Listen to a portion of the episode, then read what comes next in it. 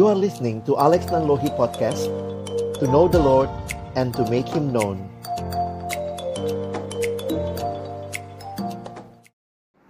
Mari sebelum membaca merenungkan firman Tuhan kita berdoa.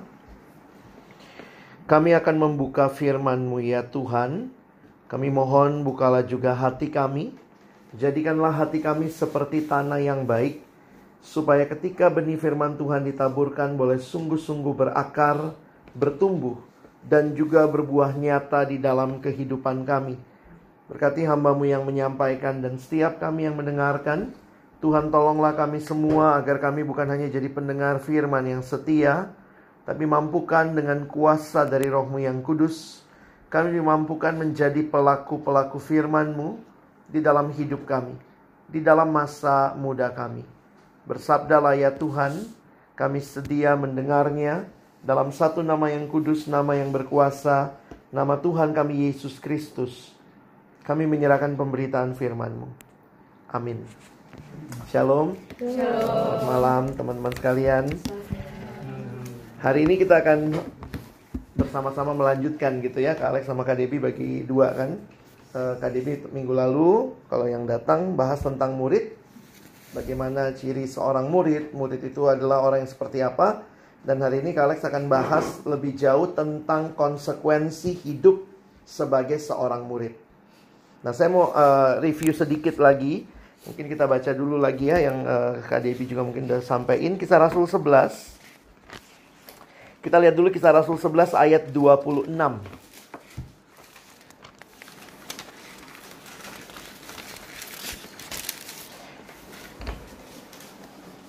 Kisah Rasul 11 ayat 26 ini ada dalam perikop yang judulnya apa? Barnabas dan Saulus ke Antioquia. Nah kita lihat ayat 26. Mereka tinggal bersama-sama dengan jemaat itu satu tahun lamanya. Sambil mengajar banyak orang. Di Antioquia lah murid-murid itu untuk pertama kalinya disebut Kristen. Jadi waktu itu Barnabas dan Saulus di Antioquia Lalu kita melihat uh, ayat 26 itu menarik ya. Di Antioquia lah murid-murid itu untuk pertama kalinya disebut Kristen. Kata Kristen pada awalnya itu adalah sebuah ejekan sebenarnya ya. Adalah sebuah apa? Begitu melihat orang yang hidupnya mirip Kristus, ya udah itu dijuluki orang Kristen, orang yang mirip Kristus. Dan awalnya itu menjadi sebuah ejekan. Karena kalau kita perhatikan kalau teman-teman juga melihat di dalam Alkitab Perjanjian Baru, istilah Kristen hanya muncul tiga kali. Memang kalau lihat Alkitab Bahasa Indonesia, kalau kalian cari, itu sampai 6-7 kali kalau kalian nggak salah. Tapi dalam bahasa aslinya, itu cuma muncul tiga kali. Munculnya satu di kisah Rasul 11. Nanti ada sekali lagi di kisah Rasul 26. Waktu Paulus di hadapan Raja Agripa kalau nggak salah yang Raja Agripa bilang begini, kamu, uh, engkau gila Paulus, hampir saja kau yakinkan aku menjadi Kristen. Nah itu juga adalah sebuah seruan yang apa ya kayak ejekan, oh aku mau jadi Kristen gitu ya. Waktu Paulus sudah bicara dengan dia, dan nanti muncul sekali lagi di kitab 1 Petrus. Kalau nggak salah 1 Petrus 3 gitu ya. Jadi kalau kalian perhatikan bahwa cuma tiga kali muncul dan tidak ada di tulisan Paulus. Di Injil pun tidak ada kata Kristen sama sekali. Jadi pertanyaannya istilah apa yang dipakai menyebut orang yang ikut Yesus sebelum ada istilah Kristen? Murid. Makanya istilah muridlah yang mewarnai seluruh uh, catatan Alkitab sebelum kisah Rasul gitu ya. Sebelum kisah Rasul pasal 11 ini malam. Sebelum kisah Rasul pasal 11 ini istilah yang dipakai adalah istilah murid. Mari malam.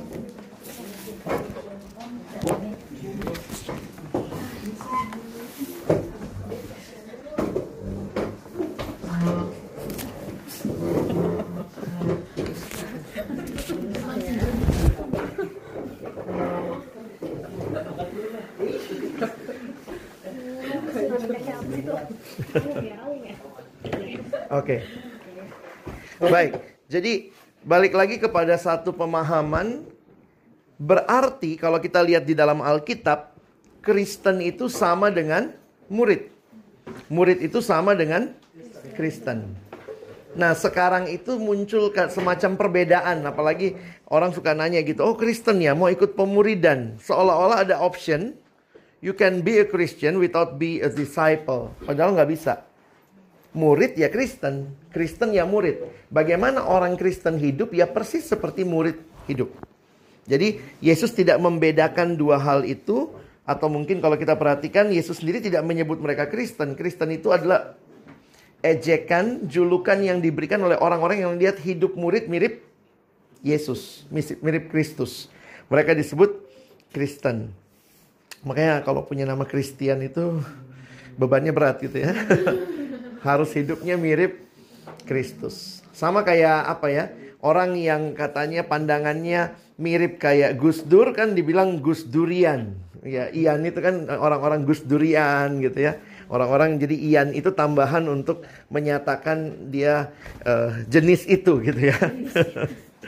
nah, apa yang menarik untuk kita perhatikan ketika Tuhan Yesus bicara dengan para murid, ternyata Tuhan Yesus dan kebiasaan pada waktu itu agak sedikit berbeda.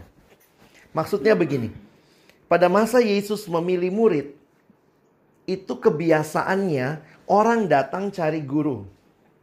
Jadi kalau teman-teman menggali konteks perjanjian baru, di zaman Yesus orang datang cari guru. Seperti kita datanglah ke sekolah daftar gitu ya. Nah tapi hal yang sangat membedakan dari apa yang Tuhan Yesus lakukan, dia justru yang cari murid. Jadi ini sangat beda. Di saat orang cari guru, Yesus justru cari muridnya. Dan murid-muridnya ini, dia mau punya kualitas yang berbeda. Nah, kita akan lihat satu ayat yang sering kali dibahas, Matius pasal 16. Mari kita lihat sebentar ayat 24.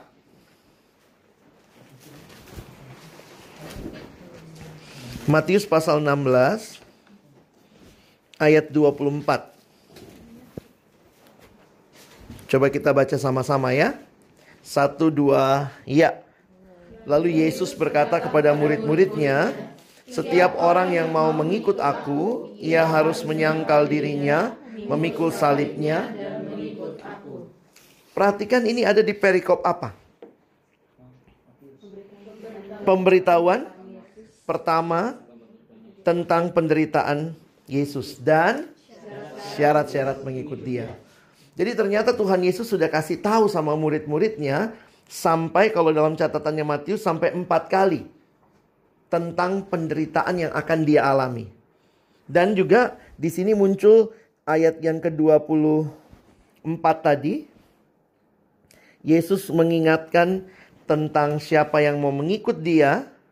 Nah, ada tiga hal. Ini boleh kita lihat sebagai konsekuensi atau mungkin apa ya bisa tercampur lah ada konsekuensi, ada syarat di dalamnya orang-orang yang mengikut dia. Yang pertama itu adalah menyangkal diri. Nah, apa artinya menyangkal diri? Itu yang Kak mau kita pelajari dan coba waktu kita pelajari kita coba evaluasi diri kita. Apakah kita uh, sudah belajar menyangkal diri atau belum? Ya. Menyangkal diri itu bukan begini, misalnya saya Alex, oh saya bukan Alex, saya bukan Alex gitu ya. itu menyangkali namamu begitu ya. Tapi menyangkal diri pengertiannya adalah uh, menyerahkan kendali hidup kita bukan lagi kepada aku, kepada diri kita, tetapi kepada Tuhan. Jadi, bukan lagi saya tuannya atas hidup saya, tapi dialah yang jadi tuan dalam hidup saya. Apa yang menyenangkan dia itu yang saya lakukan. Sehingga mungkin nih ya, kalau tadi ngobrol sama uh, Johan tentang LGBT begitu ya. Sekarang ini orang pada bicaranya uh, generasi ini punya prinsipnya gini, follow your heart. Apa yang hati lu rasa ikutin aja. No, it's not follow your heart. Kalau kita bicara menyangkal diri, follow God's word. Firman Tuhan ngomong apa? Biar biar rasanya, aduh gue pengen banget LGBT, gue kayaknya uh, hidup gue akan terpenuhi kalau gue LGBT. Lalu kemudian orang berpikir kemudian ya sudahlah lakukan itu sebagai memuaskan hasrat hati. No, not follow kompas hidup kita tuh nggak bisa our heart. Itu udah contaminated by sin. Udah sudah di, dipengaruhi dosa sehingga hati-hati dengan even desire of our heart. Misalnya, kalau ada yang pengen uh, ya itu kalau kita bicara hidup ya, ada orang kan fetishnya macam-macam ya. Saya ketemu satu anak remaja nih ya. Nah mungkin Kak ngomongnya belak-belakan aja lah. Waktu saya ketemu dia, terus kemudian dia cerita, iya kak doain saya, saya terpengaruh pornografi. Oke. Okay. Saya bilang, kamu aksesnya di mana? Saya suka lihat video porno kak. Oke, okay. kita doa lah ya. Tapi kemudian kamu mau berubah, iya kak. Saya tahu ini nggak tepat, nggak benar. Tapi kemudian dia cerita lagi lebih jauh. Di situ saya jadi sadar gitu ya. Waktu dia bicara pornografi, dia bilang, saya senangnya, tapi kak mungkin saya kelainan ya. Eh, kenapa kamu kelainan? saya senangnya adegan perkosaan. Jadi waktu saya tanya sama dia, uh, dia sukanya adegan perkosaan. Lalu kemudian saya saya bodoh bodoh juga nanya, emang lu dapat di mana? Googling aja kak, keluar itu, gitu ya. Loh, terus poinnya nanya gitu ya, tahu nih, anak kapal, awas.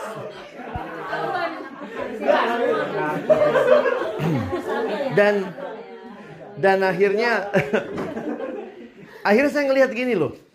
Jadi ternyata memang ada ada pergumulan-pergumulan pribadi yang setiap orang alami yang mungkin juga bukan cuma sekedar pergumulan pergumulan yang di permukaan harus dicari juga hat, apa akarnya ini apa.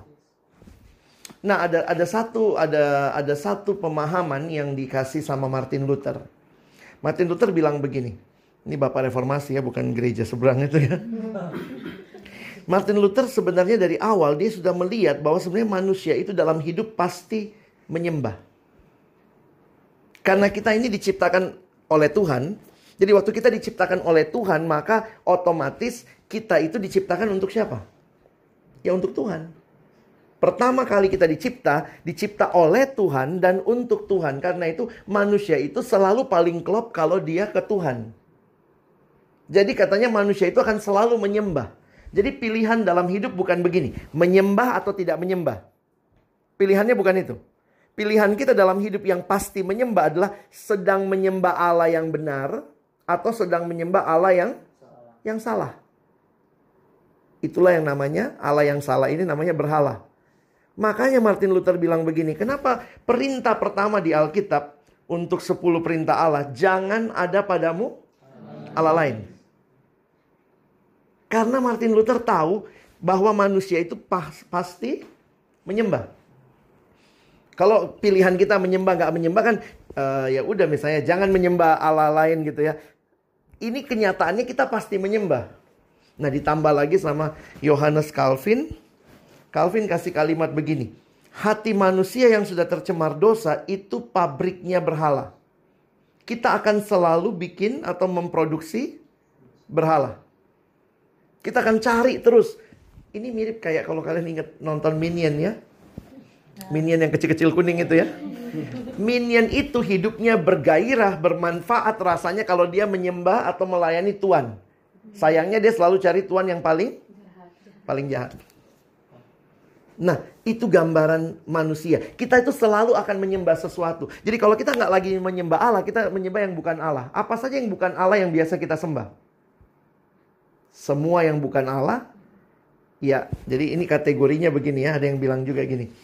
Saingan terberatnya Tuhan, itu berkatnya sendiri. Kita sangat senang sama berkat Tuhan sampai kita bisa menyembahnya dan lupa sama Tuhannya. Uang itu berkat Tuhan. Tapi waktu manusia menjadikan uang segala-galanya, manusia mulai cinta uang, uang jadi tuan, maka ya menyangkali diri itu adalah mau mengatakan bahwa walaupun saya sangat senang dengan uang, tapi bukan uang tuan saya. Yesus yang harus jadi tuan saya. Ingat dalam hidup itu ada hal yang baik. Hal yang baik biarlah tetap baik. Jangan hal yang baik jadi utama. Hal yang baik begitu jadi utama itu jadi berhala. Coba ulang ya. HP baik nggak? Baik.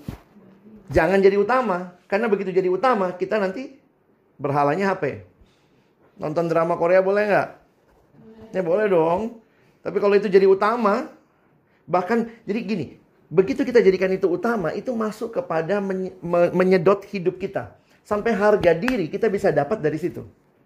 Uang baik nggak? Baik kan? Makanya Alkitab bilang, akar segala kejahatan adalah Nah, bukan uangnya, cinta uang. Ada anak pernah begitu, iya bener ya Kak Alex ya, akar segala kejahatan adalah uang. Saya bilang, eh kok salah baca. Akar segala kejahatan itu cinta uang. Kalau nggak suka uangnya kasih saya. Banyak pelayanan mesti dibiayai gitu ya. Poinnya adalah cinta kepada uang. Jadi cinta yang berlebihan kepada uang, maka hal yang baik diutamakan, maka kamu akan ukur semuanya dari situ. Sukses itu berarti apa? Banyak uang. Hidupmu untuk apa? Cari uang. Nah kalau jadi begitu sesuatu kita tempatkan utama, yang baik jadi utama, ini akan menyedot hidup kita. Sadar apa enggak? Menyangkal diri itu bisa mengatakan bukan aku tuannya, bukan uang tuannya, tapi memang Yesus Tuhannya. Itu namanya menyangkal diri. Orang tua baik nggak? Baik. Bisa jadi berhala? Bisa. Bukan berarti kita nggak sayang sama orang tua, tapi jangan memberhalakan orang tua. Satu anak datang sama saya, lalu dia cerita gini, Alex, tadi kakak bilang nggak boleh, waktu saya lagi khotbah apa, dia bilang, tadi kakak bilang, kakak bilang nggak boleh nyontek ya?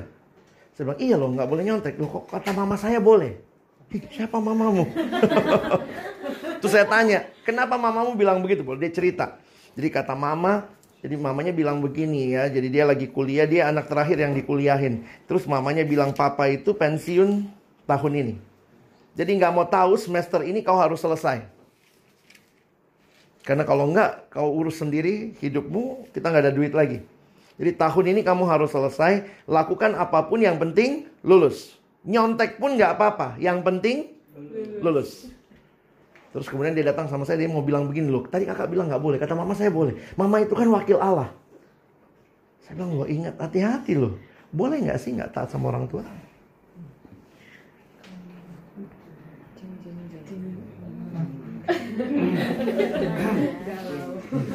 Di Alkitab untuk orang tua ada dua kata kunci dari anak.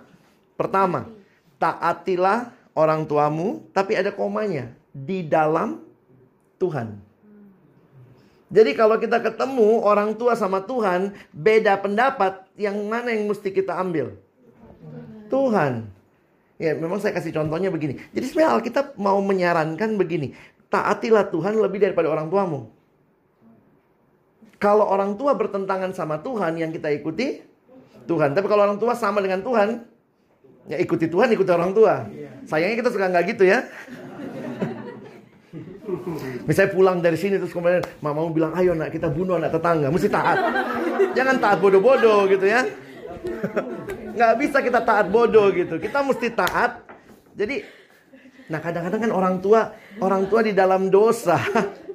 Orang tua juga kan sudah jatuh dalam dosa gitu ya. Ada nggak nasihat-nasihat orang tua yang kadang-kadang ini nggak tepat? Ya kita mesti bisa menilai ini. Ini ekstrimnya tadi ya, ajak bunuh tetangga misalnya tadi apa atau dulu kan kayak misalnya waktu masih kecil zaman-zaman dulu gitu. Nanti kalau ada telepon bilang papa nggak ada. om om kata papa papa nggak ada kan gimana itu? Jadi sebenarnya kita mesti ber, ber, berpikir juga jangan taat yang bodoh gitu ya. Nah tapi kata kedua yang Alkitab pakai kata hormat. Waktu kata hormat saya cek memang ada dalam Tuhan tapi kata hormat itu tidak ada syaratnya. Kalau taat ada pilihan. Kalau itu sesuai dengan firman Tuhan.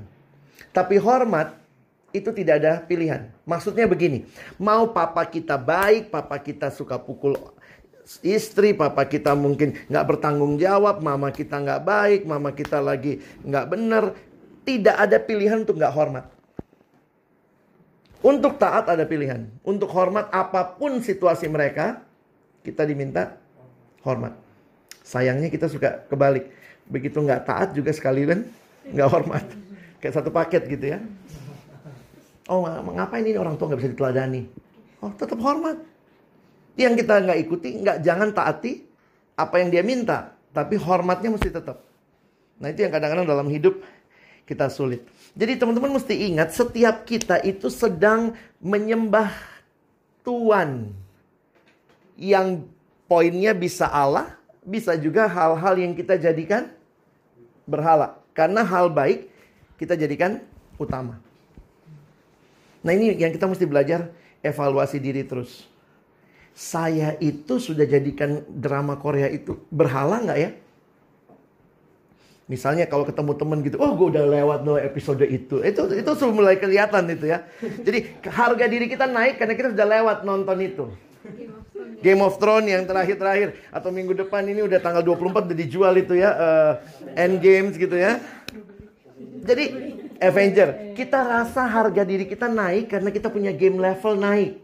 Main game ini sudah level segini. Itu kan sudah tanda-tanda ini Tuhan kita siapa sih? Sampai kita bisa dikendalikan. Ada orang main game gak berhenti. Kenapa? Karena rasanya kalau berhenti harga dirinya hilang.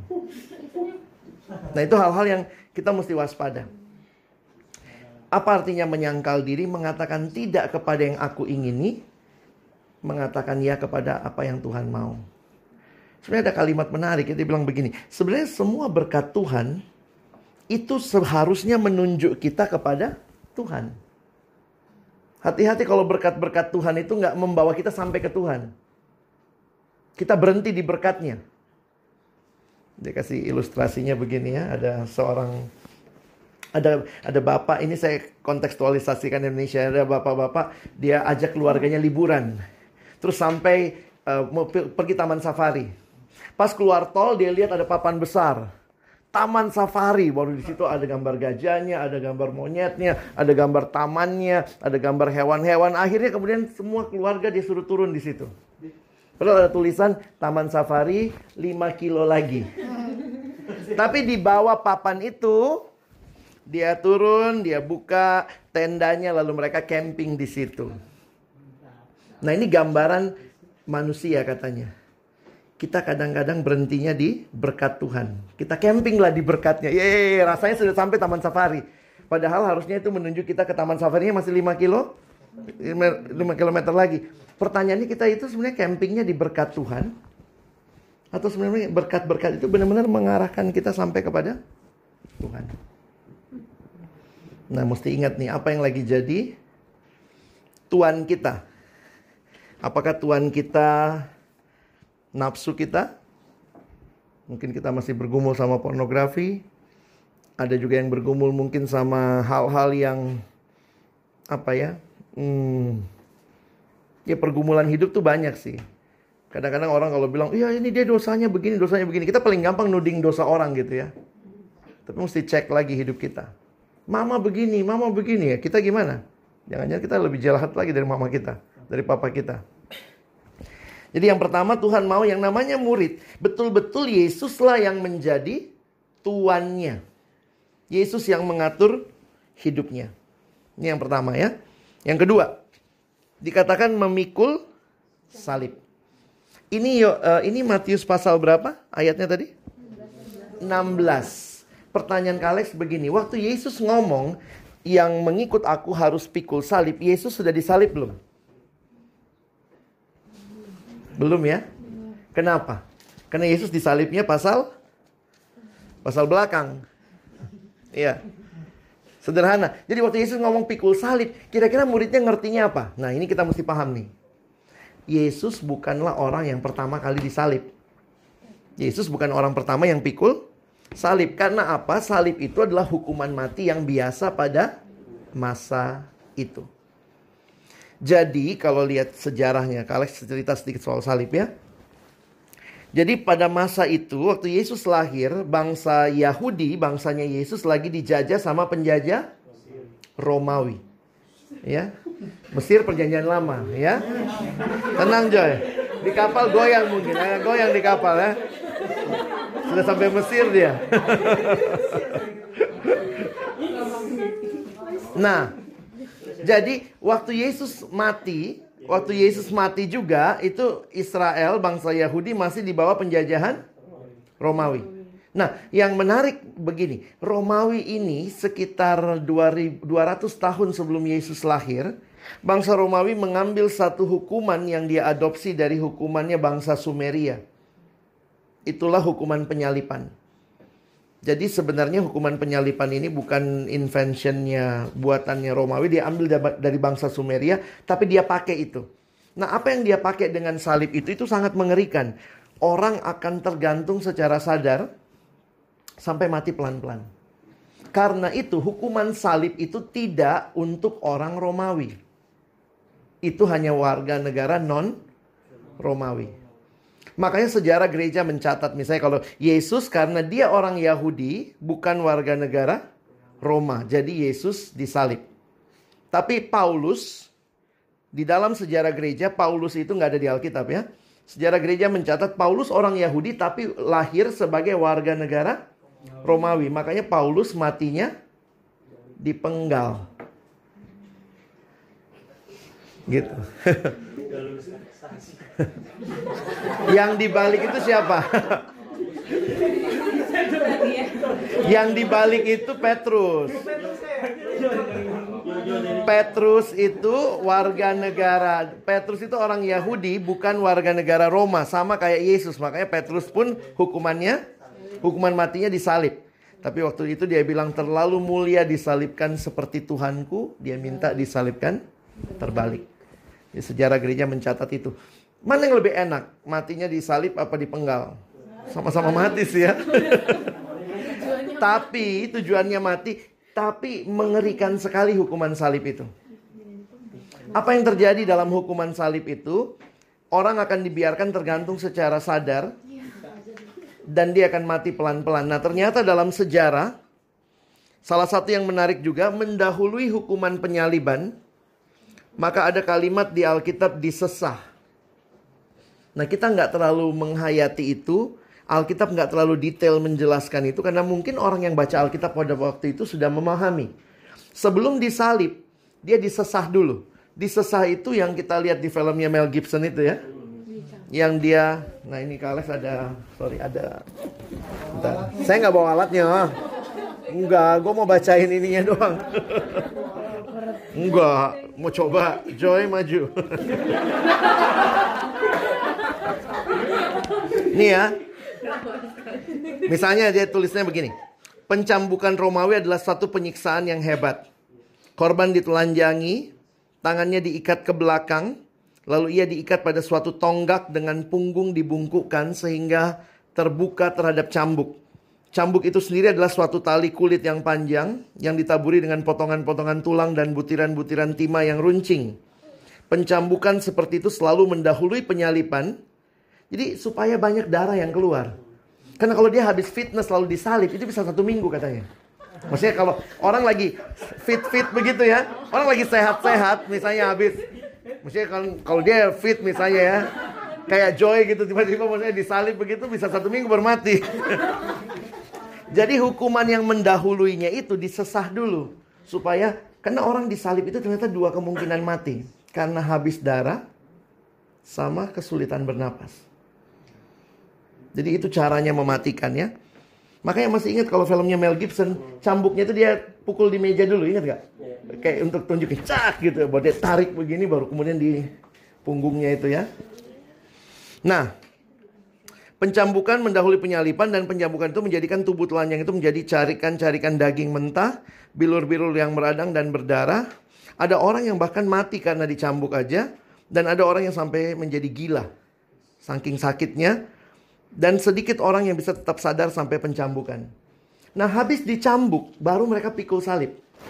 Nah, pikul salibnya pun dari sejarah mencatat dia akan memikul salib me melewati rute yang paling jauh.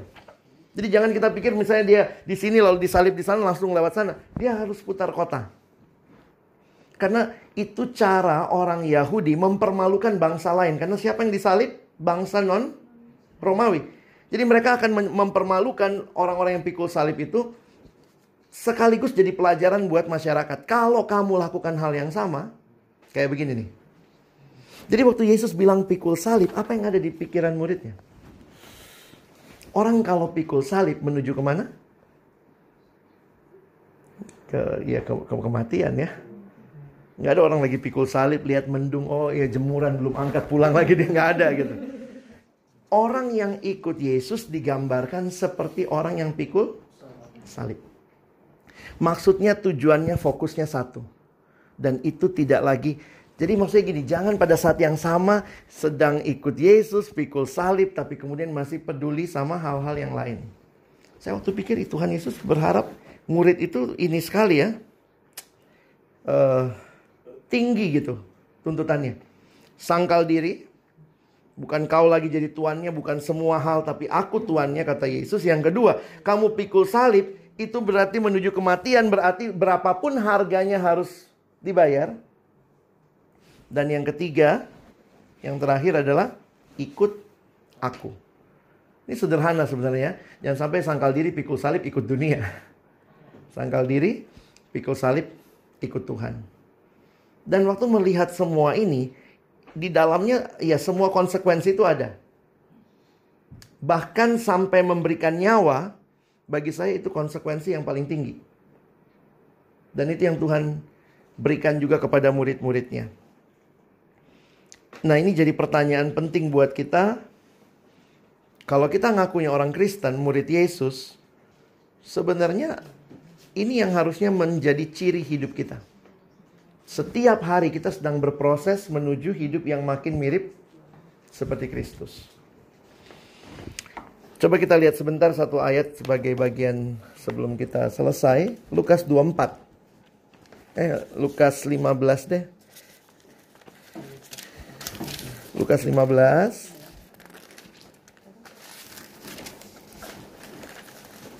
Eh kok 15 tadi? Kalian sebelumnya berapa? 24 ya? 24 mah kelewatan ya Sebentar Lukas 14, sorry ya Lukas 14 ayat 25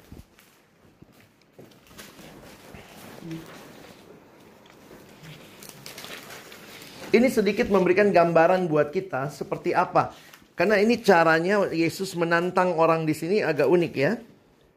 Coba perhatikan ayat 25, Lukas 14 ayat 25.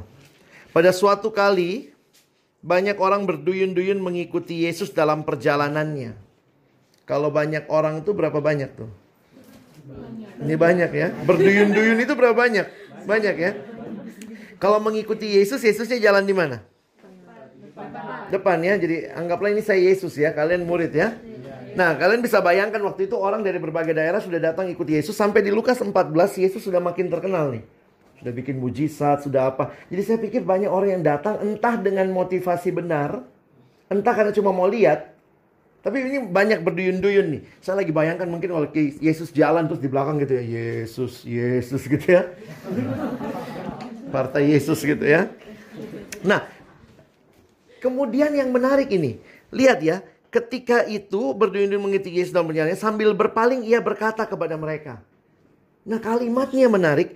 Yesus mengatakan jikalau seorang datang kepadaku dan ia tidak membenci bapaknya, ibunya, istrinya, anak-anaknya, saudara-saudara laki-laki atau perempuan, bahkan nyawanya sendiri ia tidak dapat menjadi muridku. Saya pikir gini loh, udah diikutin banyak orang udah syukur loh. Ini orang lagi mau pilek-pilek begini semua lagi cari pengikut ya. Yesus ini udah udah banyak orang ikut dia bukannya dia balik yo man kita bikin GFC Jesus Fans Club. Enggak. Dia balik terus dia tantang mau ikut? Siap ikut. Kamu mau benci bapamu ibumu saudaramu laki-laki? Kata benci di sini maksudnya begini maukah engkau menempatkan aku paling utama lebih daripada bapakmu ibumu saudaramu? Lalu kalimatnya apa? Kalau nggak demikian kamu nggak layak jadi muridku Berikutnya dia ngomong lagi. Itu ayat yang kita mirip yang kita baca ayat 27 ya.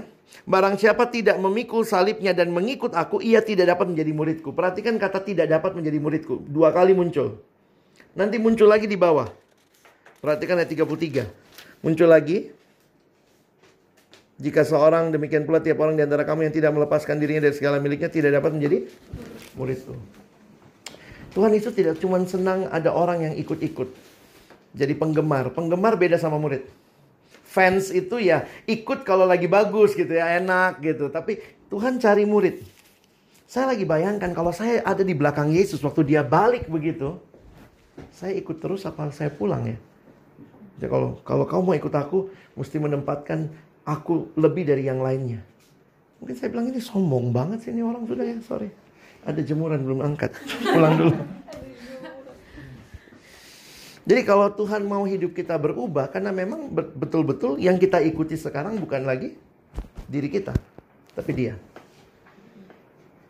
Sebenarnya seperti apa sih gambarannya? Saya coba bayangkan begini ya, sebagai ilustrasi terakhir gitu. Kalian pernah ditodong nggak? pernah atau pernah nodong? Orang-orang kalau ditodong begini ditanyanya apa? Nah, biasanya ditanyanya apa?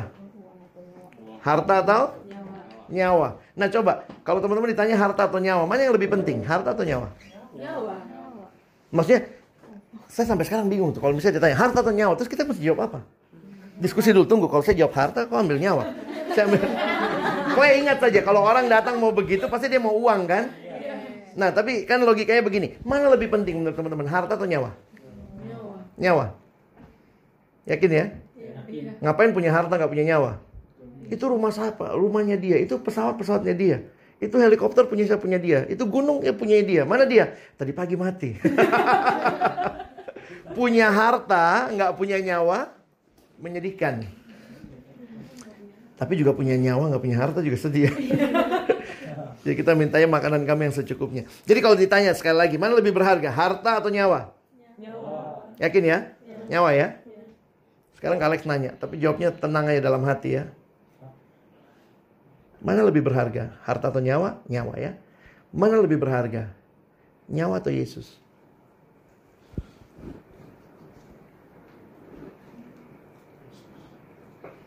Kalau Yesus lebih berharga, kau rela kehilangan nyawa demi Yesus?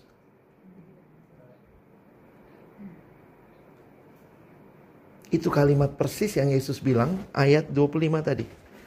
Lukas 14 ayat 25. Ayat 26-nya ya. Jikalau seorang datang kepadaku dan ia tidak membenci bapaknya, ibunya, istrinya, anak-anaknya, saudara-saudara laki-laki atau perempuan, bahkan nyawanya sendiri. Saya waktu lihat ini, Tuhan Yesus merekrut itu, Tuhan Yesus punya training lebih gila dari ISIS. Bener. Kalau aku bilang ISIS itu luar biasa, ini lebih luar biasa. Nyawamu itu nomor sekian. Yesus lebih utama. Tapi Yesus tidak suruh kita lakukan itu untuk ambil nyawa orang lain. Untuk kita layani. Untuk kita memberi diri. Tapi menempatkan Yesus paling utama. Jadi begini, kalau Yesus lebih utama dari pacar, oke okay lah. Yesus lebih utama dari papa mama, oke okay lah ya. Yesus segala-galanya. Tapi Yesus lebih utama dari nyawa kita. Orang bisa mikir, kalau sudah celurit di sini, Yesus atau nyawa? nyawa sudah ya, Yesus pergi aja. Makanya jadi pergumulan kekristenan kita sebenarnya diuji, murid kemuridan kita itu diuji ketika ada pergumulan. Betulkah Yesus segala-galanya? Bahkan lebih dari nyawa kita. Ada satu cerita di Cina. Di Cina katanya ada ada dua macam gereja. Ada gereja atas tanah itu diakui pemerintah. Sebenarnya sebelum Cina jadi komunis itu kan ada kekristenan di situ. Jadi ada kemudian pemerintah biar nggak nggak terlalu dituduh komunis, maka mereka menjaga tuh gereja atas tanah. Tapi gereja atas tanah ini nggak boleh terjadi pertambahan orang karena penginjilan. Cuma boleh bertambah orang kalau menikah. Misalnya ini kawin sama ini punya anak ya sudah tambah satu anggota. Nah makanya itu yang lebih berkembang sebenarnya gereja bawah tanah. Gereja bawah tanah itu yang ngumpet-ngumpet gitu ya. Nah ini ceritakan ya tentang gereja atas tanah waktu zaman komunis. Nah satu waktu hari Minggu mereka ibadah, ini gereja kira-kira 200 orang begitu. Jadi pendetanya sudah maju pimpin kebaktian. Pas lagi mulai kebaktian, tiba-tiba ada masuk tiga orang teroris pakai topeng begitu, dua uh, tiga orang bawa senjata. Lalu kemudian pemimpinnya datang sandera pastornya di depan. Dia bilang begini. Pak pendeta, saya berhentikan ibadah Anda. Padahal ini baru mau mulai. Siapa yang mau tetap percaya Yesus, tinggal di sini. Dan kami akan bunuh kamu. Kalau tidak cepat keluar dari sini. Waduh, itu jemaat mulai ketakutan, dikumpulkan semua ke depan begitu. Siapa yang mau tinggal di sini, siap mati. Wah, itu semua udah ketakutan. Ibu-ibu bawa anak, anak-anak sudah mulai menangis, wanita-wanita menangis. Lalu kemudian beberapa orang itu mulai berdiri. Yang tua-tua laki-laki ini, majelis-majelisnya, orang-orang yang tua di gereja mulai keluar. Cepat, siapa lagi yang mau selamatkan nyawamu? Keluar cepat. Akhirnya keluar, keluar, keluar, keluar sampai akhirnya tinggal kira-kira 50 orang dari 200. Lalu kemudian orang itu bilang, cepat masih ada yang mau keluar? Kumpul semua di depan. Siap mati. Kami akan bunuh kalian semua. Mereka udah gandengan tangan berdoa sama-sama menangis. Pendetanya bilang ya sudahlah kita siap mati semua. Setelah selesai, tidak lagi yang mau keluar? Tidak. Lalu kemudian orang itu dia buka topengnya, dia bilang, Pak Pendeta, saya juga Kristen Pak. Jadi Papa tahu, cuma ini yang sungguh-sungguh mau ikut Yesus. Ayo Pak, silakan mulai kebaktiannya. Yang tadi itu cuma ikut Yesus, iseng-iseng ikut. Ikut Yesus. Ini jadi pertanyaan buat kita. Kalau kita ada di situ, sebenarnya mana yang lebih berharga? Yesus atau nyawa kita? Kalau Yesus lebih berharga, mungkin Yesus belum tuntut nyawa kita ya. Mungkin Yesus bilang, untuk kau ikut aku berhenti dulu pornografi. Itu dulu. Belum kasih nyawa. Jangan sok-sok, Tuhan ini nyawaku. Tuhan bilang, Allah nyawa. Pornografi tidak lewat. Mau nyawa. Mungkin yang Tuhan bilang, berhenti dulu. Hidup tidak tahu waktu. Berhenti dulu kecanduan-kecanduanmu. Tuhan mungkin belum nuntut nyawa sama kita. Tapi sebenarnya panggilannya panggilan yang menuntut kita memberikan segala galanya. Jadi Alex berharap melalui pemahaman kita malam ini, murid itu bukan orang yang yang gimana gitu. Semua kita yang percaya Yesus adalah murid. Nah pertanyaannya sudahkah dia jadi segalanya dan kita memberikan segalanya juga kepada dia yang terlebih dahulu memberikan segalanya buat kita. Dia kasih nyawanya. Minggu ini kita peringati Jumat Agung. Kita akan peringati Paskah. Itu menjadi satu tanda dia sudah kasih semuanya buat kita. Amin. Mari kita berdoa. Tuhan tidak mudah jadi muridmu. Bahkan tuntutannya begitu tinggi. Tapi hari ini kami bersyukur Tuhan mengingatkan kami. Kau yang memanggil kami untuk menjadi murid, engkau juga yang berjanji menyertai kami senantiasa sampai kepada akhir zaman. Terima kasih Tuhan. Biarlah dalam hidup kami yang cuma satu kali ini, kami betul-betul boleh jadi murid yang sejati. Murid yang sangkal diri, murid yang pikul salib, murid yang ikut Tuhan. Bukan murid yang ikut dunia, murid yang mengikuti hawa nafsu kami, murid yang menikmati dosa, murid yang bahkan tidak mau mengorbankan apa-apa.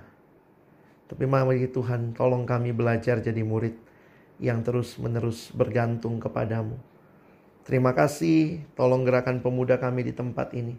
Agar setiap kami baik hamba yang menyampaikan dan setiap teman-teman yang mendengar kami terus bertumbuh jadi murid bagi kemuliaan Tuhan. Kalau masih ada pergumulan-pergumulan hidup, dosa-dosa yang masih kami simpan, kami pelihara, kami nikmati. Biarlah hari ini juga kami boleh berkata Tuhan ini hidup kami. Jangan biarkan kami menikmati dosa tapi biarlah kami menikmati Engkau yang sudah memberikan hidupmu bagi kami. Berkati ibadah kami selanjutnya dalam nama Yesus kami berdoa. Amin. É.